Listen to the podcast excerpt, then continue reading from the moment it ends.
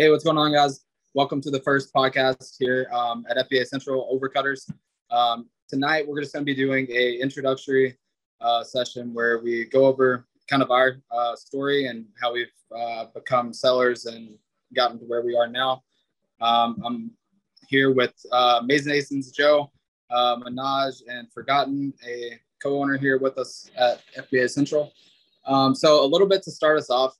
I started uh, reselling on Amazon um, last September, November, last September or October. And so since then, I've averaged out to, um, I don't know exact numbers, a little bit over 60K since last year. Um, I've really, I took my uh, foot off the gas for a little bit, um, kind of focused the group here, uh, gotten everything together for you all. Um, since then, I've really amped it up and gotten back to things. But um, a little bit about the group itself. Uh, we offer everything to you all from guides from the very beginning of your Amazon adventure to, you know, we have leads for you all every day that you all can, you know, start your businesses up on. Um, we have support in every venture that you need. Um, ungates, hunters of ungates, anything that you really need from, you know, any section of Amazon, we have it here for you. But yeah, um, I'll kick it over to Joe, kind of uh, explain his story and everything now. Yeah. So, um, yeah, my name's Joe. I started uh, Amazon about 15 months ago. I was doing mostly books. So I was going to thrift stores, hustling, scanning, you know, all that stuff. And I also sold a little bit of toys. So, you know, it's like it's a pretty much easy beginner, you know, there's not much gating with books and toys. So yeah, that's that's pretty much how I got started. And then um, sold a bunch of toys Q4, saw how powerful Amazon can be. So I ended up dropping out of my uh, graduate program for accounting. I mean, I really didn't like accounting to begin with. So uh, yeah, so took a chance to go in full time, uh, hit 20K in January, and the business kind of just took a life of its own. And uh, I'm at about 600,000 in 2022. Hopefully we'll hit a million I've been trying to pace it out. I got to do like 250 in, in December, which is possible. So, yeah. So, yeah, now we're doing all online arbitrage and a little bit wholesale, um, mostly beauty, grocery, apparel, household, anything that makes you money, basically. But yeah, so I'm excited to be a part of the podcast and uh, I'm going to take it over to Minhaj now. Hey guys, my name is Minhaj. Uh, let's just say, let's start from the top. I've been selling on Amazon for a little bit over a year. Uh, I just started taking it seriously about five months ago, and I've done about 40,000 in revenue since then. Um, I just kind of do this alongside my day job as a software developer, but I recently joined FBA Central as a server manager. Um, and I've just been kind of working with uh, Matt in expanding the services we provide and just kind of learning how to scale my own business at the same time. Uh, and that's just to keep it short and sweet, I guess. Um, I'll throw it to Travis. All right, thanks. Um, so I'm Travis, or Forgotten on Discord. I've been on Amazon probably five years now, but heavily FBA just starting this year, maybe like January, February. Um, really got into it because of Matt, or remember, as you know, I'm on Discord um, we kind of hit it off and decided that we should go our own way. And when we grow, everybody grows and provide something for a little bit of insight. Um, so we're just trying to build a community here together, the four of us, and provide something beneficial to the family. I don't know if you want to pick it back up, Matt. Yeah, for sure. Um, so a little bit about let's just kick it off and talk about in general, like everybody's uh, Q4 that we're having so far. Um, how's everyone's sales doing? Are we ramping up any? Um, is everything kind of taking off for you guys so far this Q4? Yeah, the volume has been picking up significantly. Like last month, I noticed kind of a slowdown after, you know, I mean, it was pretty busy August because of back to school and stuff like that. So yeah, I mean, pretty much the volume's almost doubled. Um, gonna have a record month, hopefully. So hopefully pacing for like 120,000 this month. pretty decent margins as well. So yeah, this um, my goal for November is to hit about 150 and then 250 in December. So it's possible, you know. I mean, I've been buying like crazy this month, so Yeah. What's your buying looking like? You know, like uh, this month so far. what'd you say? What's your buying looking like so far this month? Uh, close to 100,000 so far. So That's yeah, I, mean, I did a, I did a lot of holiday buys too, like Legos and stuff like that as well. So it's adding to the spend, but you're gonna try to do like one 100, 110 to finish the month out. So Right on. Q4 is the best time to uh, test your what's it called replen limits, I guess, since you know you're gonna, you're going to do much, so much more volume. yeah, the restock feel lim- restock limits are gonna kind of mess me up though. So I mean, it's a it's a chance to do more FBM, Mhm. which is a, definitely a big opportunity for everyone if they you know want to increase their revenue after that that FBA cutoff, which I believe is coming up soon. I mean, Yeah. you could get away with sending it a little bit later, but you know, if you you send it by like December first, you know, that's not likely going to check in. So, yeah, so that's when the opportunity of FBM really comes up clutch, and you could really, you know, add an extra like 30, 40 percent in revenue yeah, just because of FBM. I feel like I've been doing the opposite, where I'm still sending in my like high margin items as replens in my little niche, but I'm also trying to I'm using the Q4 to kind of learn how to source better outside of the niche. And I know Matt's been helping me a lot with that. And it's just been uh I don't think I'll hit the volumes as other people this Q4, but I'll be very well prepared for next year. I'll, Yeah, st- I think uh, I'll still clear probably like 10k at least in November. Like I'm not that high as everybody else yet, but I'm just making my way there. Yeah, that's the biggest thing is like feeling out, you know, getting your first experience in. It's okay to not go too crazy. Because if I feel like if you push the button and you don't know what you maybe, you know, you don't have enough experience with how Q4 works, and Yeah. you could end up making some bad buys and could end up hurting you. So Yeah, like as a new seller, even if it's Q4, you don't want to be afraid to send stuff in because you think it'll tank or it'll fail or whatever, because that's how you test the waters and that's how you mm-hmm. kind of learn.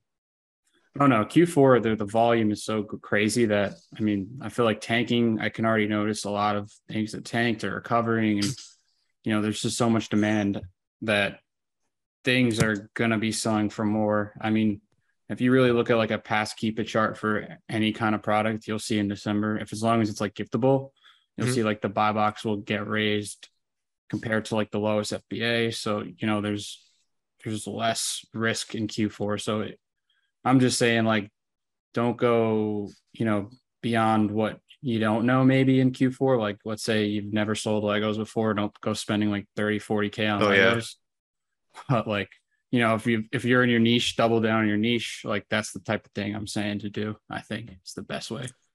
Yeah. I mean, with that said, I guess I should go look at my SKUs and add 20%. Yeah, I mean, honestly, add double. It depends. It depends. You gotta check. You gotta check the category. with the- Like if it's, let's say it's a vitamin, like the vitamin's not going to sell that much more in December, you know. Yeah.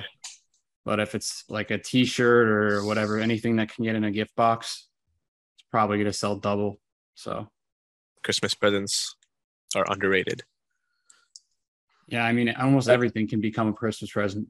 Like these, like That's there's true. like make there's like makeup out there. I'm sure that's getting gifted. Oh, yeah, no doubt. Like, yeah, exactly.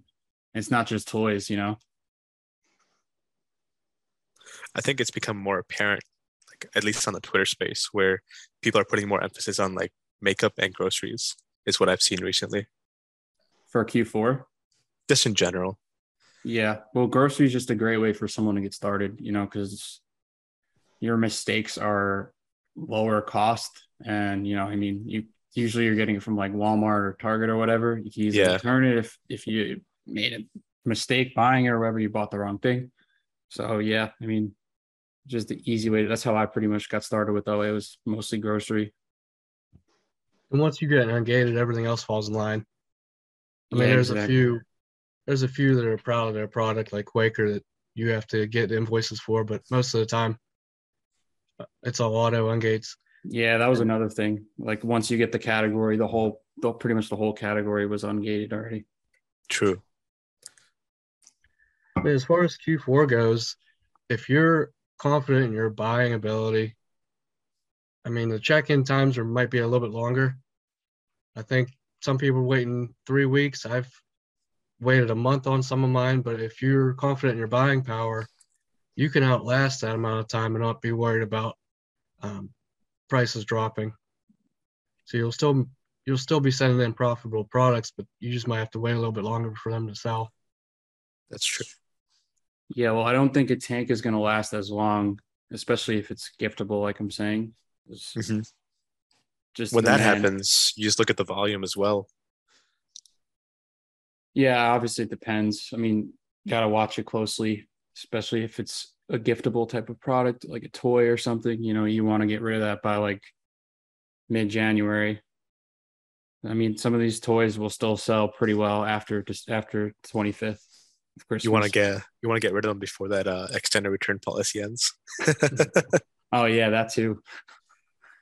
Yeah, that I didn't even sell like too crazy last year, and that that was really annoying. Getting Yeah. a bunch of returns on January 31st. I recently like made the four mistake. months ago. I was selling these I was selling these bulbs and uh my supplier sent me the wrong kind, but I just assumed they were correct. So that was my fault for not checking. And then I started selling them and I'm getting like return after return after return. I'm like, what the hell's going on? So I had to recall all of them and return them. Yeah, that's the biggest thing is we got to test these products, especially with the Amazon customers. They're very like typical, like they want the exact thing. So if the pra- packaging is off or whatever, it's brand. Let's say if they change the packaging, and Yeah. you know you you got to definitely test it if the packaging is changed because like you never know if there's gonna be some Karens out there having a Oh, having a heart attack because their their product's the same but it looks a little different. that's why I like those listings that say uh, packaging may vary. Yeah, I think you have to add that when you create the listing. I don't even know how to create a listing though. I tried creating one, but they wouldn't let me. Yeah, that's I think that's what happened when I tried to create one as well. They're too uh well, it's probably for everyone's own benefit, but they're too uh, strict on that. Because Oh, you yeah, could well- make you could make it and then they could review it and then just say no. But it's just so annoying to deal with. Yeah, well, I've- sometimes you have to be the brand or whatever. You have to like the brand's permission or whatever. It's like At that point, you get so frustrated, you just go into private label. I'm thinking about it. Oh yeah, Yeah, next year maybe. oh yeah. I think we discussed that earlier this year when you were on the our FBA Central call. Yeah, I'm think I said like longer term, but I'm thinking sooner rather than later. Yeah, because we were discussing like all the OA stuff. Sorry, go ahead, Matt. Is that just because like all the price thinking, uh, Joe, or like what's the Um, I mean, process? I, I do want to do. I think like a mix of private label wholesales, pretty solid way to go. So like you can make separate accounts because it's a different type of business. So I mean, I probably do wholesale OA on one account and try to start private label on a separate account. Just because like I don't know, like my VAs like they took a course and now they're like, we should start a private label brand. We should I'm like, you know what? Like maybe it's a maybe it's not a bad idea. I don't know. I mean, they got trained on how to like find products, so they could definitely help me out with that like for a private label. But if I did do it, I would get a a course from from someone who's like pretty, you know, well established in the private label space. I would not the course, not a course like a coaching program. I would easily pay that whatever one two k for that. The VAs want it on the ground level. worth it just to not have to take that risk. Honestly. Yeah, well, if you're taking a risk like that, you're better off doing it right. Because like a lot of these people will just jump into private label and not know anything about it. And You're they'll- looking at okay. Is it Hmm? at least they get one uh, good? a good good coaching program. No, no, no. Like a, a product. Would cost? Oh, I mean, you need more money. So like it'd probably be like a 10k investment for me if I did do it. Yeah, because what's it called? You have to talk to different like manufacturers, and then you have to order like the samples, and then you also have to account for whether or not you change the what's it called type of product you're gonna sell. Yeah, there's there's a lot that goes into it, but I feel like it'd be exciting to, you know, have something that's my own and also, you know, like these brands, some of these brands don't want us to sell the product and stuff, and it's just a pain in the ass that it's making me think maybe I should just, you know, diversify and start my own as well. I I remember I remember you were saying how you were gonna let your VAs focus more on the OA aspect while you kind of explored your PL or like wholesale options, but it looks like they hit you with like a reverse Uno. I mean, I have one of them because she's like the one I've had for like six months and probably going to promote her to like a management position. Mhm. And yeah, she's doing like wholesale stuff, like trying to find brands. It's just been so busy with Q4. There's just, there's so many buying opportunities that it's just been so hard to. I've done a little bit of wholesale so far. I've gotten a couple ASINs, but you know, it's it's hard to go full di- head dive in when you're trying to capitalize on OA. Right Yeah. Now. I was listening to another podcast earlier this week, and the dude was like a seven figure wholesaler. Uh, he said you only need like seven or eight actual accounts that you get like really Oh, personal yeah. with. And then from that point forward, you're probably set. It's a numbers game. So I mean, Yeah. you could apply to like a hundred brands, but if you get three, four brand direct accounts, you're gonna be able to generate, you know, a pretty decent amount of revenue. So yeah, but like out of like these hundred brands, 97 of them are probably gonna tell you to go fuck yourself. So but yeah. Probably because like we're all coming at them from the same perspective. Well, well, a lot of them don't really want um like online. So, so some of these brands I just don't think have like realized that like e-commerce is the way that's gonna it's definitely gonna keep growing. I mean, you could see the numbers. It's grown year over year, every single year, even in a recession. Yeah. So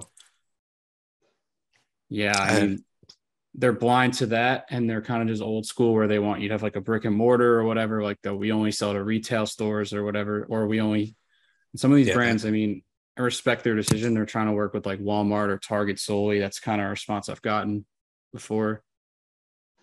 But yeah, I mean, you think uh think brand restrictions for like ungating like uh that'll get harder to get into certain brands over time or I think we're kind of already seeing that a little bit um, like tightening up their restrictions to get you know to sell their brand you saying like ungating or, yeah or just like brands in general?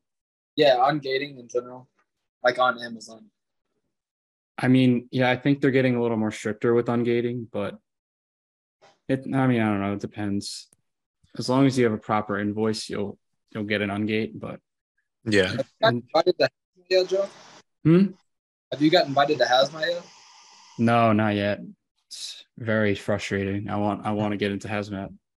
But they don't give you any space anyway, so Yeah, exactly. yeah. Yeah. Super small space. Like I, I don't know what it's. Uh, I think it's five by four or something like that. It's super. Yeah, I don't even think I don't know how many units that would even be. Yeah, exactly. Probably nothing. Or like 20 units. I wonder how much, how many sellers each of the centers even allows if the space is that small, right? Because if Um, they're if because they're storing it, so they have to store X amount of people's hazardous goods, dangerous goods, whatever. So they probably have like some kind of safety requirement there. they probably have like a separate facility just for hazmat, I would believe. I can see Hello. that. Yeah, go to separate facilities for sure.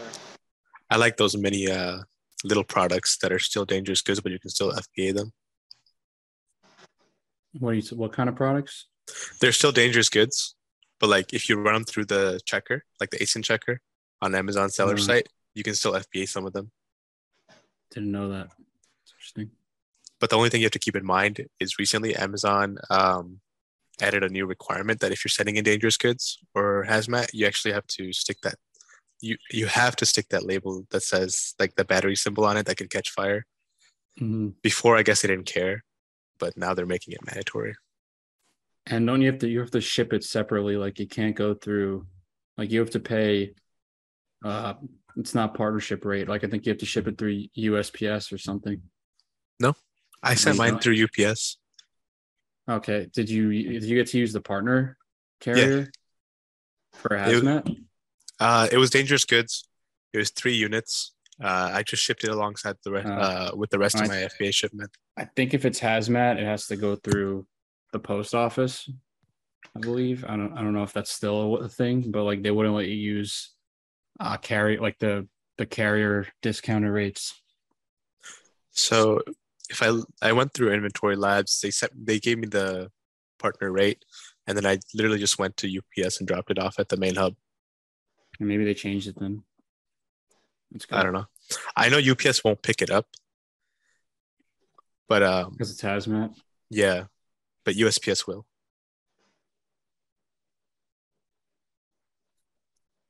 But I know they're getting more strict on that anyway, so it'll be even harder to get into the program.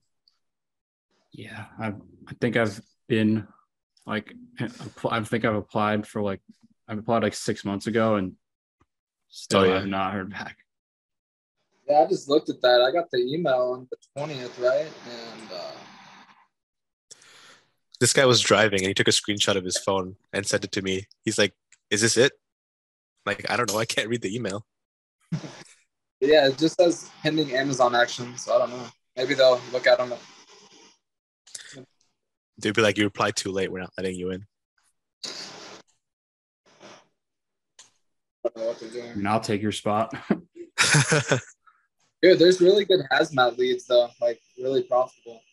yeah, there's a lot. Just Every can. So. how many have had to pass on because it's hazmat? yeah, exactly. yeah, same. Very annoying.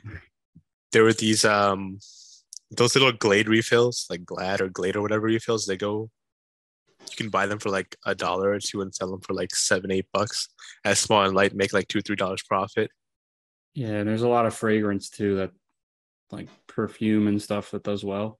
But Yeah. hazmat. It's very annoying. i was selling um lysol i was fbming them i caught it on a price glitch where i bought like 40 cases at seven dollars per case and they re- they were retailing for like 120 dollars at the time per case so i just sell them for like 100 bucks profit like 50 bucks on each That's insane. Yeah, I've never gotten into like the price errors. I know there's like discords that will drop like price errors. I don't know if I'm in one of them. I, I'm a mod in one of them. Is it that one that's um hurricanes or is, or is another one? This one's this one's actually called price errors. Oh, really? Huh? Shameless plug. All three of us are in there actually. Do you actually buy a lot of stuff like monthly from that? Uh, not a lot, but it helps me learn what to look for in terms of what's a markdown versus like a price error. Oh yeah, I mean if it's if it's like 75% off when it shouldn't be, then obviously. But Yeah, sometimes it's just a full send. and do they ever like cancel your orders for price? Um, Yeah, that'll happen all the time, but what there's a lot of things you can do to like make that in your benefit. I guess you can take advantage of those cancels as well. And uh, just earlier this year, like I got like fifteen thousand dollars worth of arcade machines for like literally like two grand, dude. It was insane. And they Oh, actually they shipped. The Walmart thing. Target had something like I was like when I was starting, um, it was like Keurigs were like fifteen dollars, and like they can't they can't. It was like last year they Oh, I remember that. there was like furniture going like a full set of furniture going for like thirty bucks. I was like, what? I think that was like November or December of 2021 or 2020. Yeah, yeah, it was last year, and they they just canceled everything. I was so mad. Yeah, people were ordering for shipping and they all got canceled, but there were some people who did uh, It- pickup. store pickup. Yeah, And if you got there in time, you could have gotten it. that's crazy. Yeah, it was like microwaves for like ten bucks. It was ridiculous. Yeah. I mean, people are still flipping PS5s two years later. So Yeah. I flipped one PS5. but that is it. Matt's going like this in his head right now. Let me Dude, spit some like- It was just the weirdest experience with like Facebook Marketplace. I remember, Yeah. Like, I don't know. It was just not worth the time. I think I made like 150 bucks off of it, but like Jeez. just how That's many people I had to deal with that were like either trying to scam me or um, just saying, is it available? And then ghosting me. Dude, it's crazy. Out of you for reselling. right uh right on release i was able to get like three units and then i just sold them just StockX straight up for like a grand each Damn. Dude, Yeah, and then first there's and everybody like- was there's like those PS5 groups too, still doing like still giving you like money just ca- oh cash for your PS5 too. Could oh cash out groups yeah they're still cash out. they're still around, yeah. yeah. Yeah. I, cash out kings actually got hacked recently i heard Oh really? i don't i haven't validated it but but it's insane how much money those guys have Just from yeah, they're getting everyone's PS5s and selling it for like way more on eBay or whatever. Is that what they're doing? No they, uh i think some of them ship it overseas to Oh, places like dubai No. and then they sell it over there because what they do is they just put it in pallets and they just I, I don't know how they transport it but it's got to be boat or something yeah, some some kind of bulk shipping. It's insane. there's a lot of there's a lot of like random resale trends that happened to me before I landed on Amazon. Yeah, I never had like any resell like prior to Amazon. Just got like I I just sold stuff on eBay that I had around the house and that was it. Like if I just didn't want this jersey anymore or whatever, I was like, all right, just sell it. But Yeah, I, I don't know. I, I think I lack that ability to make a product listing on eBay to where it will actually sell. Even though what I would do at the end was I would just kind of go to the product page that I bought it from, just copy paste the entire description and paste it. yeah, that's pretty much what I would do. But it's it's kind of a pain in the ass to do it. Creating Stuff every single sells slower listing. for. What happens? What's up? Compared compared to Amazon, everything just sells slower. I feel like on uh, eBay, Hundred percent. I mean, there's way Like, less people. twenty five percent of the customer base. Yeah, it depends on what you sell. Like if you're a part of these Discord groups, like the cook groups, the items that they're flipping, you'll probably get a bigger profit margin. But on Amazon with the volume, your ROI is higher. Well yeah there's like niche stuff because like i would do like you know go to like garage sales and stuff and like Mhm. obviously you can't find like a mug or something on amazon like some random collectible Yeah. so like yeah but that's what that's what i did a lot with ebay and the margins were absurd probably like 10xing my money on like everything i bought Yeah, like although it takes a little bit longer to sell, it's worth it. Yeah, Plus- well, if you don't have the money, like if let's say you're a college kid with a thousand dollars, you can literally just walk to any estate sale. If you just Google it, like there's estate sales every weekend or garage sales or whatever, and there's Mhm. just literally gold lying around on the floor. It's it's insane. I think I made like five grand just just from that that stuff, flipping books from garage sales and stuff, and just buying random random shit. Like it's absurd. People don't know what their stuff is worth. Hey, uh, Travis, what was your first item you sold on Amazon? Do you remember? Um, you know what? It was probably during the COVID days, like the height of COVID, and it had to be Dollar General hair clippers. I think that's what it was. Interesting. I remember. Back when all the barbershops were closed and everybody had to cut Oh, their hair at home. Yeah, I was I was one of those jagoffs where I'd buy it for like ten bucks at Dollar General and sell it for thirty on Amazon. hey, whatever you got to do, right? yeah. Yeah. I was selling uh Cronus Zens. They're like these little Zims that you plug into like your console or your PC, and it gives you aim assist. Yeah, I sold one of those from eBay. So I did a little eBay to Amazon flips as well, like Yeah. earlier in the year. I, mean, it's it's a little dangerous because you're playing with fire. If you don't have a- a receipt or anything, you don't know if it's authentic or not. Yeah, Also, like I bought like a video game and someone uh resealed the video game. Luckily, I didn't get like screwed for that. It wasn't new, and they just resealed. Like I didn't even notice. They just rewrapped it. So so messed up. you know what I was doing? I was uh I was botting Amazon, and I bought like 500 of them from Amazon UK, and they shipped it overseas. But the guy who delivered it, the dumbass, he left out. He left the box in the rain, Oh, So- I just destroyed them all. so it destroyed them all. So I had to return them. So I'm like, what was the point? But the funny thing is, people were buying them at like whatever 60% markup. But if you just Google Cronus Zen, the second link on the results would show you in stock, but the first site, I don't know if it was fake or not, but it would show out of stock. So I was just buying with the another bot on the second site. I would just Yeah. have it on a loop. People were making so much money on the Cronuses. I remember because I was in a Discord like starting out, and everyone was talking about the Cronuses. I had no idea what it was. I didn't even take advantage of it. That I don't even remember how I found it. I just kind of like had it one day, and I'm like, all right, let's just see what it, how it goes. Yeah, and they sell like crazy. Like as soon as it checked in, it was gone. I was Did selling these guys get in on CO2. chlorine last year no? What's up? Did you guys get in on chlorine last year or two years ago? You know, I started at the end, the tail end of the chlorine. Dude, I I still on wish. patio heaters too. But yeah, people literally built empires off chlorine. Like it, Dude, for set, real. it set them up to, you know, actually have like a crazy scalable business because they probably made like 20 grand just off the chlorine. Oh, no doubt. No doubt. My only concern would be shipping, because like if you ship it and then tablets break, the customers can be like, "What the hell?" Well, people had a bunch of violations. I believe people lost money for like because uh, there's some kind of rule on shipping it, and I forgot somebody like lost like a few few thousand dollars because he was pushing it heavy. Isn't it? Is it considered hazmat? Because it's like Over a certain think so. quantity, I think it is. yeah, because they had Maybe like three different the- sizes. Maybe that was the violation, maybe. Yeah, But yeah, it cost them a shitload of money. because people were just buying the tubs, and I think there was at least two or three different sizes of those tubs. And if you shipped a big one, you would hit that quantity limit.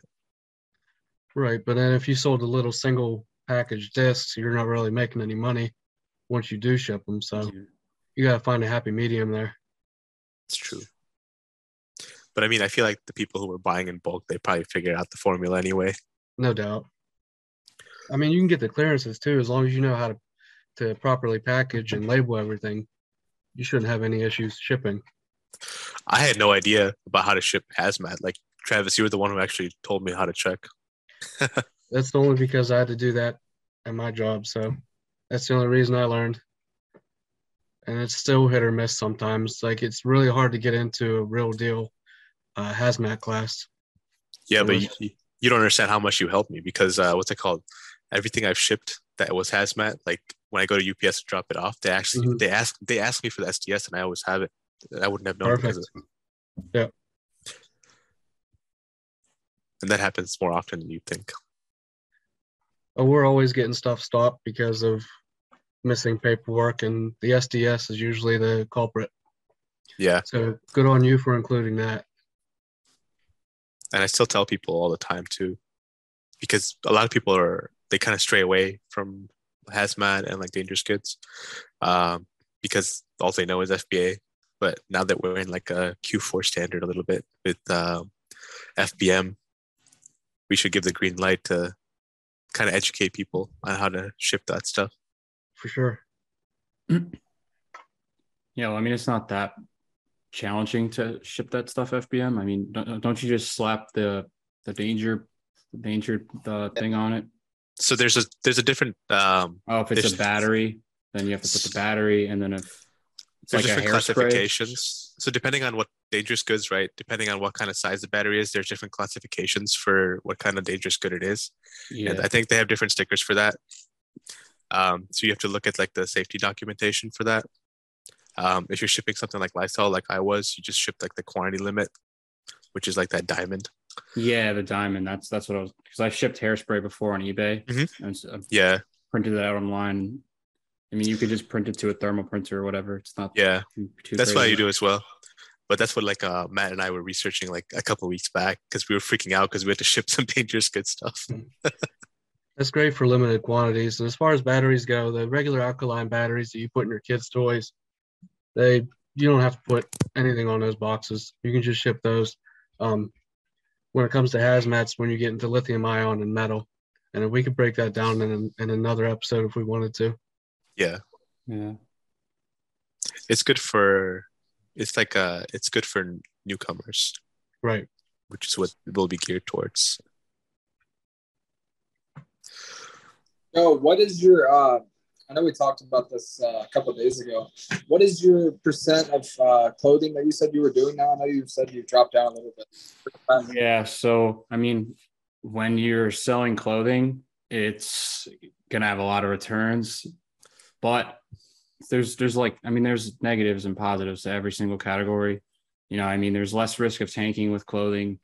Um, because you know variations kind of steer people away from it. But yeah, I was getting hit with a lot of returns I kind of systemized it to where I would look at it on an itemized basis. So like if you have InventoryLab, um, you can check your refunds and you can also check your like ASIN profitability.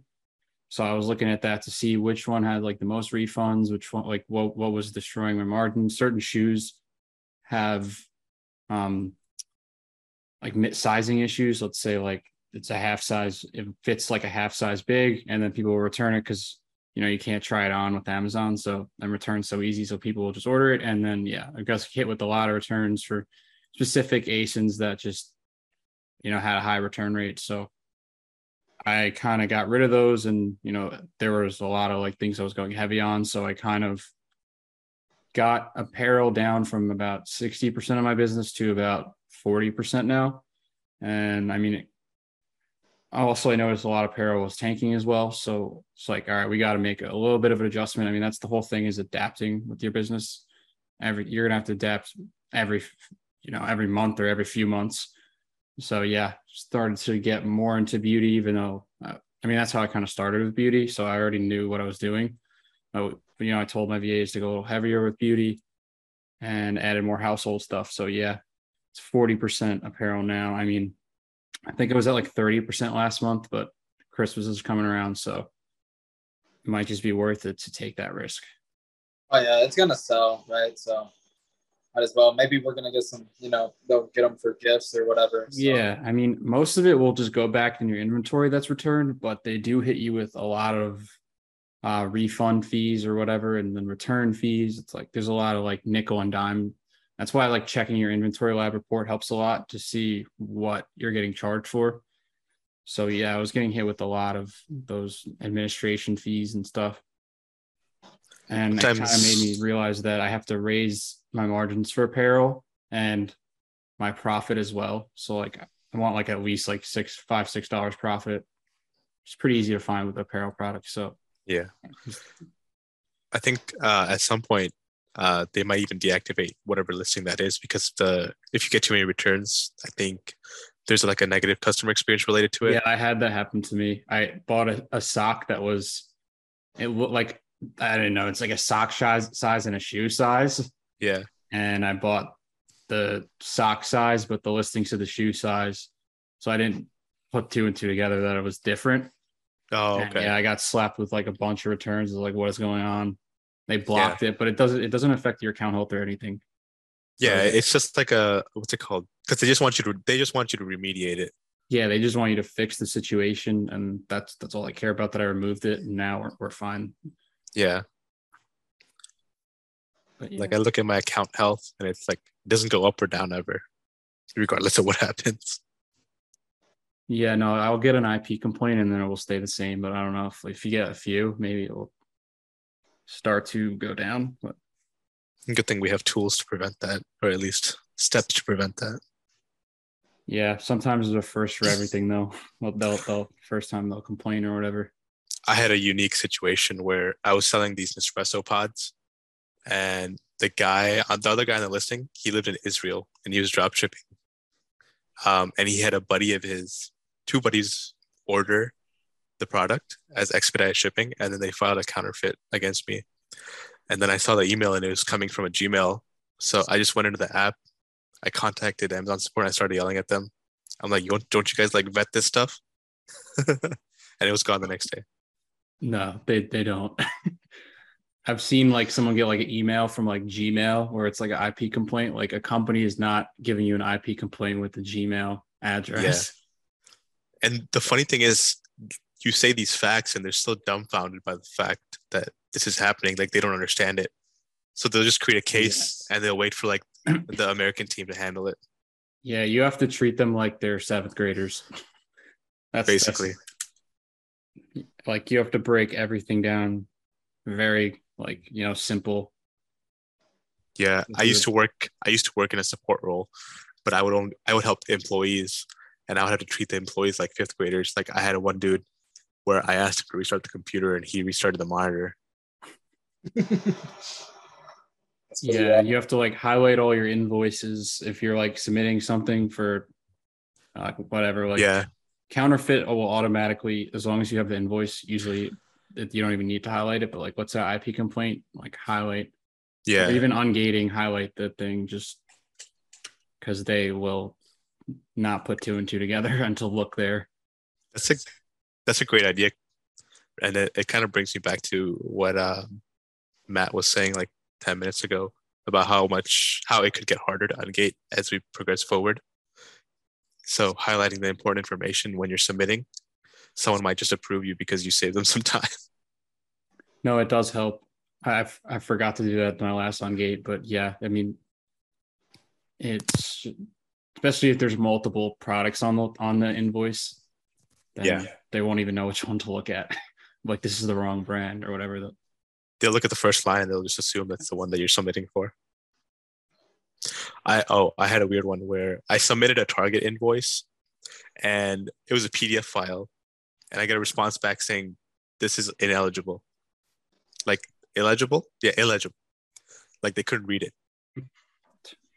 I'm like, dude, it's a PDF. I don't know. Seller support's weird. I'm scared to like call them or whatever. It's just like oh, I call them all the time. It's just easier to get things done on the phone for me. No, yeah. Well, you can get now that I like how they have the the account health line. So like you actually when you call that line, you speak to an American, which is a little bit relieving. Now I have to speak to someone from like India who barely speaks English. Dude, I know the feeling. Like, I've had people, I've called Amazon at night at like 10 o'clock or midnight, and I'll get like the Indian team, and the, they'll just hang up on me. I have to call them soon because I have to change my address. And I'm So like sitting there, like, come on, I'm your people. yeah. well, yeah, because they like for certain things, if you change your bank account or what or your your address, you have to call them first. So, Yeah. And hopefully, when I call them to change the address, they actually understand what I'm saying. don't don't because I've heard people like not call them and get suspended if you change your address or I I, I got my account locked out because I changed my bank account.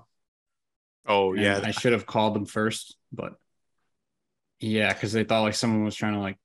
I mean, it's an automated thing though. I mean, I actually called the American line once Mhm. and asked them about the the bank account thing, and they're like, "Oh, it's it's it comes at random. Like sometimes they'll just think it's fraud and and uh, lock your account." So I assumed I didn't have to call, so I just did it, and then yeah, and then my account got locked out for like thirty minutes. I was freaking out, but That's so strange. I had a buddy of mine. He had like five figures in cash out waiting for him on Seller Central, but he activated the express payout and it locked his entire like cash out system. Yeah, if if you're changing your bank account, like make sure you have cash flow on lock at that point because or your payouts far away because it took me like almost like 2 weeks to get my pay like payout because they well my account got locked then I had to make the bank account add the bank account again. But they but before I added it again they're like oh we have to contact our higher up support and then they're going to let us know what what what the issue is and what happened and they contacted me like a week later. So my, my thing was frozen for a week, like my payouts. That's that's and so then strange. It's, and then it's another three days when you add the bank account because they it's like an auto procedure where they'll lock it for three days, I believe. I wonder what the criteria is that for that is because I just changed my bank account like I'd say three or four weeks ago, and I never had any issues. Never had any. issue. I think it's like very random, but yeah, it's well, they just thought it was like a scam or something. Could have been because my it was my business bank account, and I'm not exactly sure why. It's like that specific date that you should screw this person right here. No, it's happened to like multiple people, and then yeah, somebody got my friend got suspended for like a day because he changed his address. I remember like when I first when I hit my like my first issue, like whether it was like a counterfeit claim or like a refund or like a return, like in the beginning I would freak out, but now I'm just like so numb to it. I'm just like whatever happens, happens. Yeah, I mean, like people, if you get suspended, there's so many services that can help you get back back up and running. Yeah, yeah, it sucks to lose your account for like a couple weeks or whatever, like two weeks. Yeah, just gives you more time to source, I guess. Well, they're also being more um like I heard they're doing something if your account has been in good standing, then we they give you like su- like uh suspension prevention or something like that like as long as you resolve the situation within like a timely manner or whatever. It hasn't been en- enrolled yet, but I saw something about like that at the last Amazon event. So that's good news. They, I think they're really like responding to what people are saying because you know you can get your account locked out at any given time or whatever, and it's it's kind of like scary. Makes it you know frustrating. Do you ever go on like the Seller Central forums, like Yeah, on their people site? are like, I try to stay away from them because people are like, so like, like they don't even think arbitrage is a thing on the forums. like those people Those- are literally the most back tw- backhand. Yeah. They're so miserable. They're always just complaining about like fees. yeah. and, like, that's all why that I'm like, stuff. I'm not. Yeah, it's like it's a pity parade over there. I'm not going into that. it always makes me wonder like so you know how like the amazon seller twitter space is there like you have all these people and we have all these tools i always wonder like we're such a small majority of sellers on amazon like how many of these people are actually using like tools or are Well, they no, like actually, there's like like uh, someone said there's like a statistic of how many people actually use Keepa, and I think it's like half. I don't know. I'm not sure the exact number, but it's something like that. Like half, only half the people use Keepa, and it's literally like the Bible to selling on Amazon, which is crazy. yeah so like i know there's like other people at least in like what's it called? North america. There's probably like most people are probably using keepa SellerAmp and i know he what is it called? Helium 10 tactical arbitrage. I always wonder about like the uk and stuff. Yeah, I wonder if like those Chinese sellers are are using. I don't think they're using Keepa, no they're just selling like fake stuff to get your info. Basically. Because if you ever look at like their store names they were created like 15 days ago Yeah, because they all get shut down in like a month. yeah and they're all in the same district or whatever It's crazy.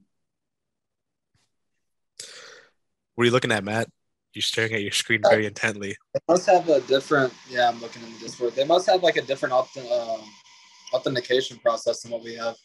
I was thinking about. Now, a lot of our new guys they have to go through like a, you know, first. Face to face Yeah, Yeah, they're making it harder now, which is kind of good. You know, for people who've already made the jump.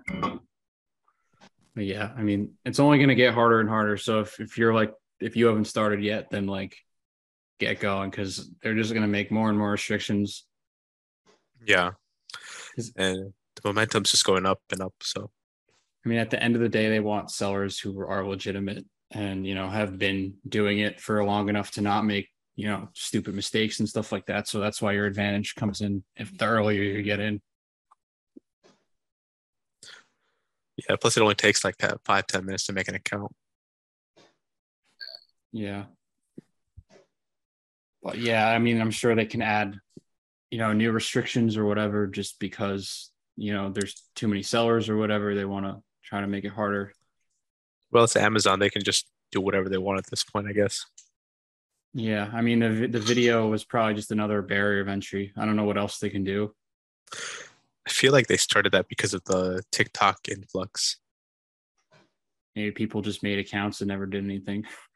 that could be true too but i mean i don't see why they would add additional restrictions for that because at that point they're just raking in free $40 per month Yeah.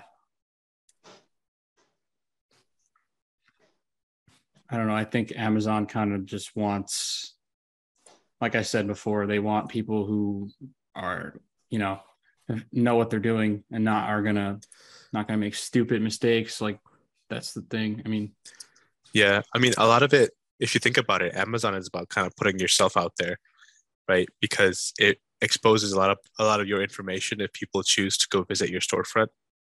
So they have to verify that you're a real person first of all.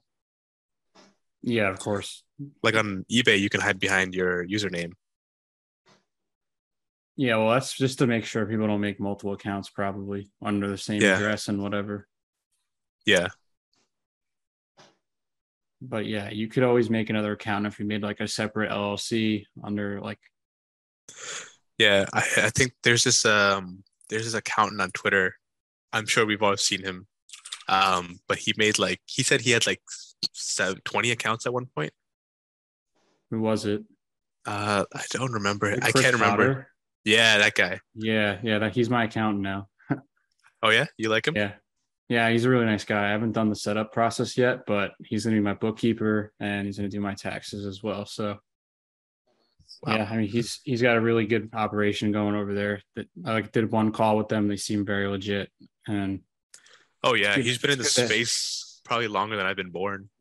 yeah, exactly. And like, I mean, they also, yeah, he's been in the space. He knows e-commerce. He definitely knows Yeah. advantages to, you know, taxes and what whatnot. So Yeah, the I, best move.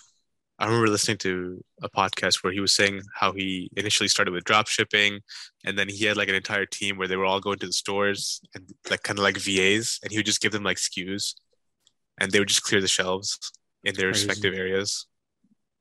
There was so much less competition back then too. So he was probably raking in, like the only guy doing that. Yeah, I mean he's intense, but he's very knowledgeable. Oh yeah, yeah, he's a really nice guy as well. No, do you do any RA at all? Like these? No, I used to do like pickups. I did RA.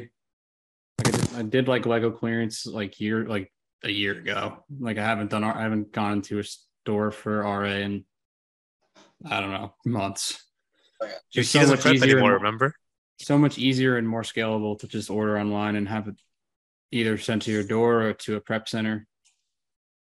So yeah, I mean Plus, if you're in a store and like if you're in an area like I am, like in upstate New York, you go somewhere where you don't have signal, you can't even use SellerAmp. Yeah, that too. I mean, I don't know. It's it's just like strange going into a store and like walking away with like 50 bottles of ketchup or whatever, something random like just I don't know. You're in a you're in a perfect balance where you could walk into a store and not look at things and be like, hmm, I can sell this for this much, and instead you can be like, hmm, I need this on my shopping list. Yeah. I, I would I would have moments where I was going to like the grocery store and like this was like early on, but like I like I was like, oh, I could definitely flip that. And like I scanned mm-hmm. like something. It was like it was like this Buffalo Bills like cereal with Josh Allen on the cover. And I flipped like a 50 of them or something. Just I just walked out of there each time with like 30, 30 boxes of cereal. They brought looked at me like I oh was Oh my crazy. god. It was like an only thing you could only get in Buffalo. So like people were ordering it on eBay and stuff. So yeah, I sold a ton of those. That was kind of my first like RA ordeal, other than like scanning books. How long ago was that? Hmm? How long ago was that? How long That was ago? during last football season, so it was Was- probably like October. Yeah. You said you I can only imagine. I can only imagine what they go for now. I have one I could check. Um, it was going for like 20 bucks and I bought it for like four. Like it was a little expensive to ship because it's cereal. Right. Still, I probably almost doubled my money on like every single unit, especially if they bought multiple. Those are the best sales. It's his cereal. Like he made a cereal. Uh, it's it's like a Wegmans brand where Josh's Jacks. Josh, yeah, Josh's Jacks. That's it. Yeah, it's like thirty-five to sixty dollars right now. I should have held them. It would have doubled, it would have doubled my money. What's the shelf life on those? I don't know, I gotta check the expiration date. How many people are actually just buying the box? No, they're probably just keeping it in their house. Like Right. It's going down the that's man what it's, it's, it's in my room as like a decoration just because it's, it's cool, like a collectible. That's what I tell people. Like on Amazon, they're always wondering like whether or not they should sell something, and I'm like, people go to Amazon to buy the weirdest stuff. Like, never count anything out. Oh yeah, I've sold the like everything from each end of the spectrum. It's crazy, but yeah, you'd be surprised what you can flip. I sold some fly swatters, like the electric ones. I bought them for like five bucks and sold them for like twenty. RA, huh? RA is different, dude. Dude, I hate RA, but like because like I gotta rip the stickers off, then I gotta put the stickers on, and I put That the too. I had to get like a re- removable thing. It was, I don't know. Goo Gone is my best friend, Goo Gone. And I- yeah, I had Goo Gone. I, and um, I use a hair dryer. I love when you buy online and they come in with security tags still on them. oh yeah, I've had that happen before. It's annoying. There's this guy on Twitter named Uncle Sam that happens to him all the time with his hats. Oh especially, uh, yeah, yeah. No, he does like eBay flips too. Yeah, he does He's got an eBay, interesting Amazon, operation. Yeah, he's Poshmark. selling like hype stuff. Have you seen his garage? He has a three car garage and he has a bin system in there with like 150 bins. Just stores inventory. It's crazy. He's, He's doing, doing, mostly like- apparel. Like a lot of no, like like high level numbers too with the eBay. It's crazy. Well, from what it looks like, it looks like he's doing majority, um, what's it called? Apparel, if not all. I'm sure he yeah, has some it's a lot of like hype releases for like hats and whatever. Yeah. He buys like the discounted uh, gift cards and all that stuff. Yeah, someone told me that he bought like Fanatics Fanatics gift cards for like fifteen percent off discount. Yeah, Well, there's a what's it called? There's there's a website called Simply Shoppy or something. They're on Twitter. Simplify Shopping. They sell Fanatics gift cards for eighty five dollars, but they're worth a hundred. yeah. If you get a good deal on gift, like I do it a little bit too with Bed Bath and Beyond discounted gift cards. Yeah, helps a lot. You stack it with twenty percent off, you get a pretty good deal. So yeah. You get the disc. You, plus, if you buy with the credit card, you get that cash back. Then, mm. if you have like Rakuten or whatever the your choice is, Oh, did you know about that crazy uh, Bed Bath and Beyond glitch like two weeks ago? no, what happened? Dude, that's why all those gift card like have you been buying those recently? I just bought one today that was like twelve percent. Is that why? Yeah, dude. It's because they're a way to get unlimited uh, gift cards. No way. So that's why I was like, why is these? Why are these raised? Yeah, the Yeah. raised discounted gift card was like twelve percent. Yeah, I was like, holy, like that's insane. they're just So- trying to get. Yeah, dude. There was a guy with a balance of twenty k. Like he had a one gift Dude, card. Bed Bath Beyond is like the most disastrous company on the planet. they, Yeah. They're gonna actually crumble. they're they're losing money with gift cards. Like, oh my god, their like so many people, uh, so many people cashed out on like six hundred dollar vacuums and stuff, like getting tons of them. It was crazy. yeah, it's a great site for reselling, but they are an- a disastrous company. Yeah. uh, don't they cancel a lot? No, not at, I've only I've ordered so much from there and I don't I've only gotten a couple cancellations. They actually revoked so you know how they have the Beyond membership, like the plus thing, Yeah, they revoked it from me. They were like, "Oh, you have patterns of reselling." So they- I mean, I already like made like an insane ROI on that because it's twenty nine dollars for the year, and I've spent thousands of dollars there. So to get twenty percent off every single thing, Or, yeah. And I you know what? I never understood like it. Why does it matter if you're a reseller? If anything, they should be catering more towards resellers and having like a separate marketplace for us. Yeah, they could. Well, the thing about Bed Bath Beyond is they're doing like a business side, so that's Yeah, their but the- thing. But think Hopefully, about they it don't like this, cancel right? my orders anymore. What? think about it like this, right? Because if they've set a price, they've already and somebody buys that price, they've already reached their established margin. Yeah, I think it's more about like stock related issues and like Target's all about like catering to the community or something. So they don't want to. Uh, so it's more about a. I guess it's more about like a steady flow of, of stock where you can cater well, to like yeah, 10, they don't 10 want 10 someone customers. to buy out all the stock. I think is the biggest thing. Yeah, that's what you know. That's one of my tricks for another site that I use. Um, if they have like hundred quantity left, I'll buy like eighty and leave twenty for everybody else. Just scraps for everyone else. I never get canceled that way. Yeah, I mean, I think it's also just because some people abuse like returns and stuff. So like if you buy something and make the mistake, like Yeah. it's kind of that's of why Nike's getting so strict on their policy. yeah. I've Stuff. I think I've only returned like one thing ever from Nike. I've spent a lot of money there, so They actually don't mess up orders, which is crazy. Like they're pretty good with it. So many of these sites mess up orders and send like a hat that's like got like dirt all over it or whatever. It's crazy. Oh, uh, Matt, remember when I got all those garbage bags? Yeah, yeah. So what I did was I ordered like 100 units of something from Home Depot, uh, and it was supposed to get it was supposed to arrive on a pallet.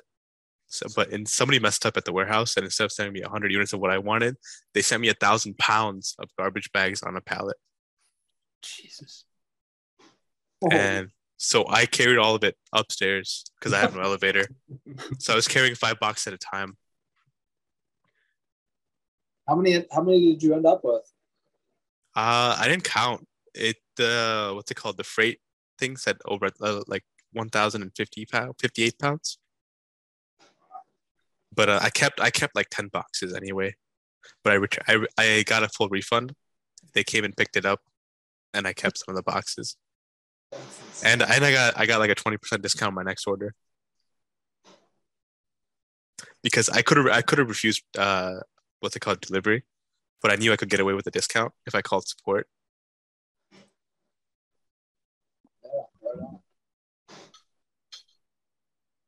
So right now I have like three discounts available.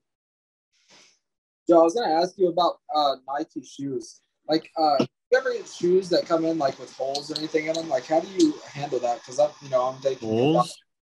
clothing now myself. So, like, how do you handle stuff that doesn't come in perfect? Wait, what did you say? It comes with holes? Yeah, Yeah. holes like defects. Oh, defects. box? Yeah, I mean, you just gotta re- return it. Sometimes they'll send stuff without a box, and then you know some, they want a box. So you either got to get replacement shoe boxes, but I've learned that like it's not a good idea to sell with replacement shoe boxes because the way Amazon customers are.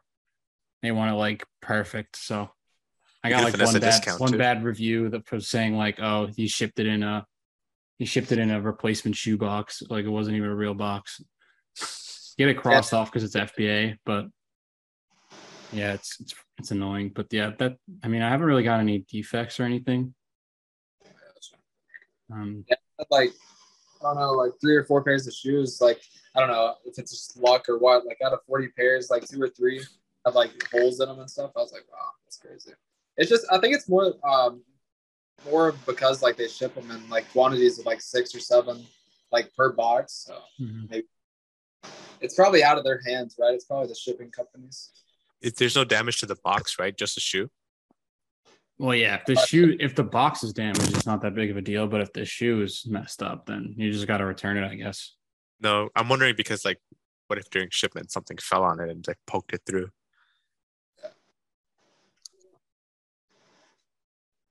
But I mean, you could finesse that into a discount. I did that with Dick's Sporting Goods a few times. The shoe or the box is messed up. No, it's just the box. You see, like just right there. Depends on what kind of shoe that is. It's a Jordan, so it might be a problem. it's just. Yeah. Yeah, if it's a pair of Jordans, you might run into some issues. Well, what if you could just ask for a replacement instead of returning it and then do an exchange or something? Well, they gave it to me for free. I was just curious. Like, Oh. Uh, I mean, I've sent like damaged box, nothing with like a hole in it though. no, I gotcha. Yeah, that was pretty bad. The other one's not. Not yeah, because bad, I got- a customer and Amazon can make a lot of assumptions. I just thought you were saying that. the shoe had a hole in it. I was like, what? Oh. Never had that happen. not that bad. yeah, that, that'd be crazy. But it's a weird world. Guys, want to wrap this up? yeah, it's Yeah. fine. Yeah, I think that's a good idea. All right, guys. Appreciate everybody for coming out um, and giving this podcast a watch. Um, appreciate uh, Joe, Travis, and Minhaj for making it out tonight. Uh, this will be uploaded. We're gonna have a section in server for you know just um, where we're gonna store these little seminars, um, podcasts, whatever you want to call it. Um, we will have that in server, so just uh, go there. We'll put them up on the YouTube channel. Um, Joe will be probably taking some out of this and posting on his socials. Go check him out um, at Amazing Asins. Um, On Minhaj, Twitter, IG, and Yep. TikTok. I was just plugging the socials. Gotta plug the socials. Uh, if you want to plug some stuff, go ahead, and then Forgotten as well. I'll plug them in when I actually have something real to plug. All right, fellas. Well, hey, appreciate you guys for coming out tonight. Hopefully, uh, you all in FBA Central enjoy this pod. Have a good one. See you guys. See you guys at the next one. Later, guys.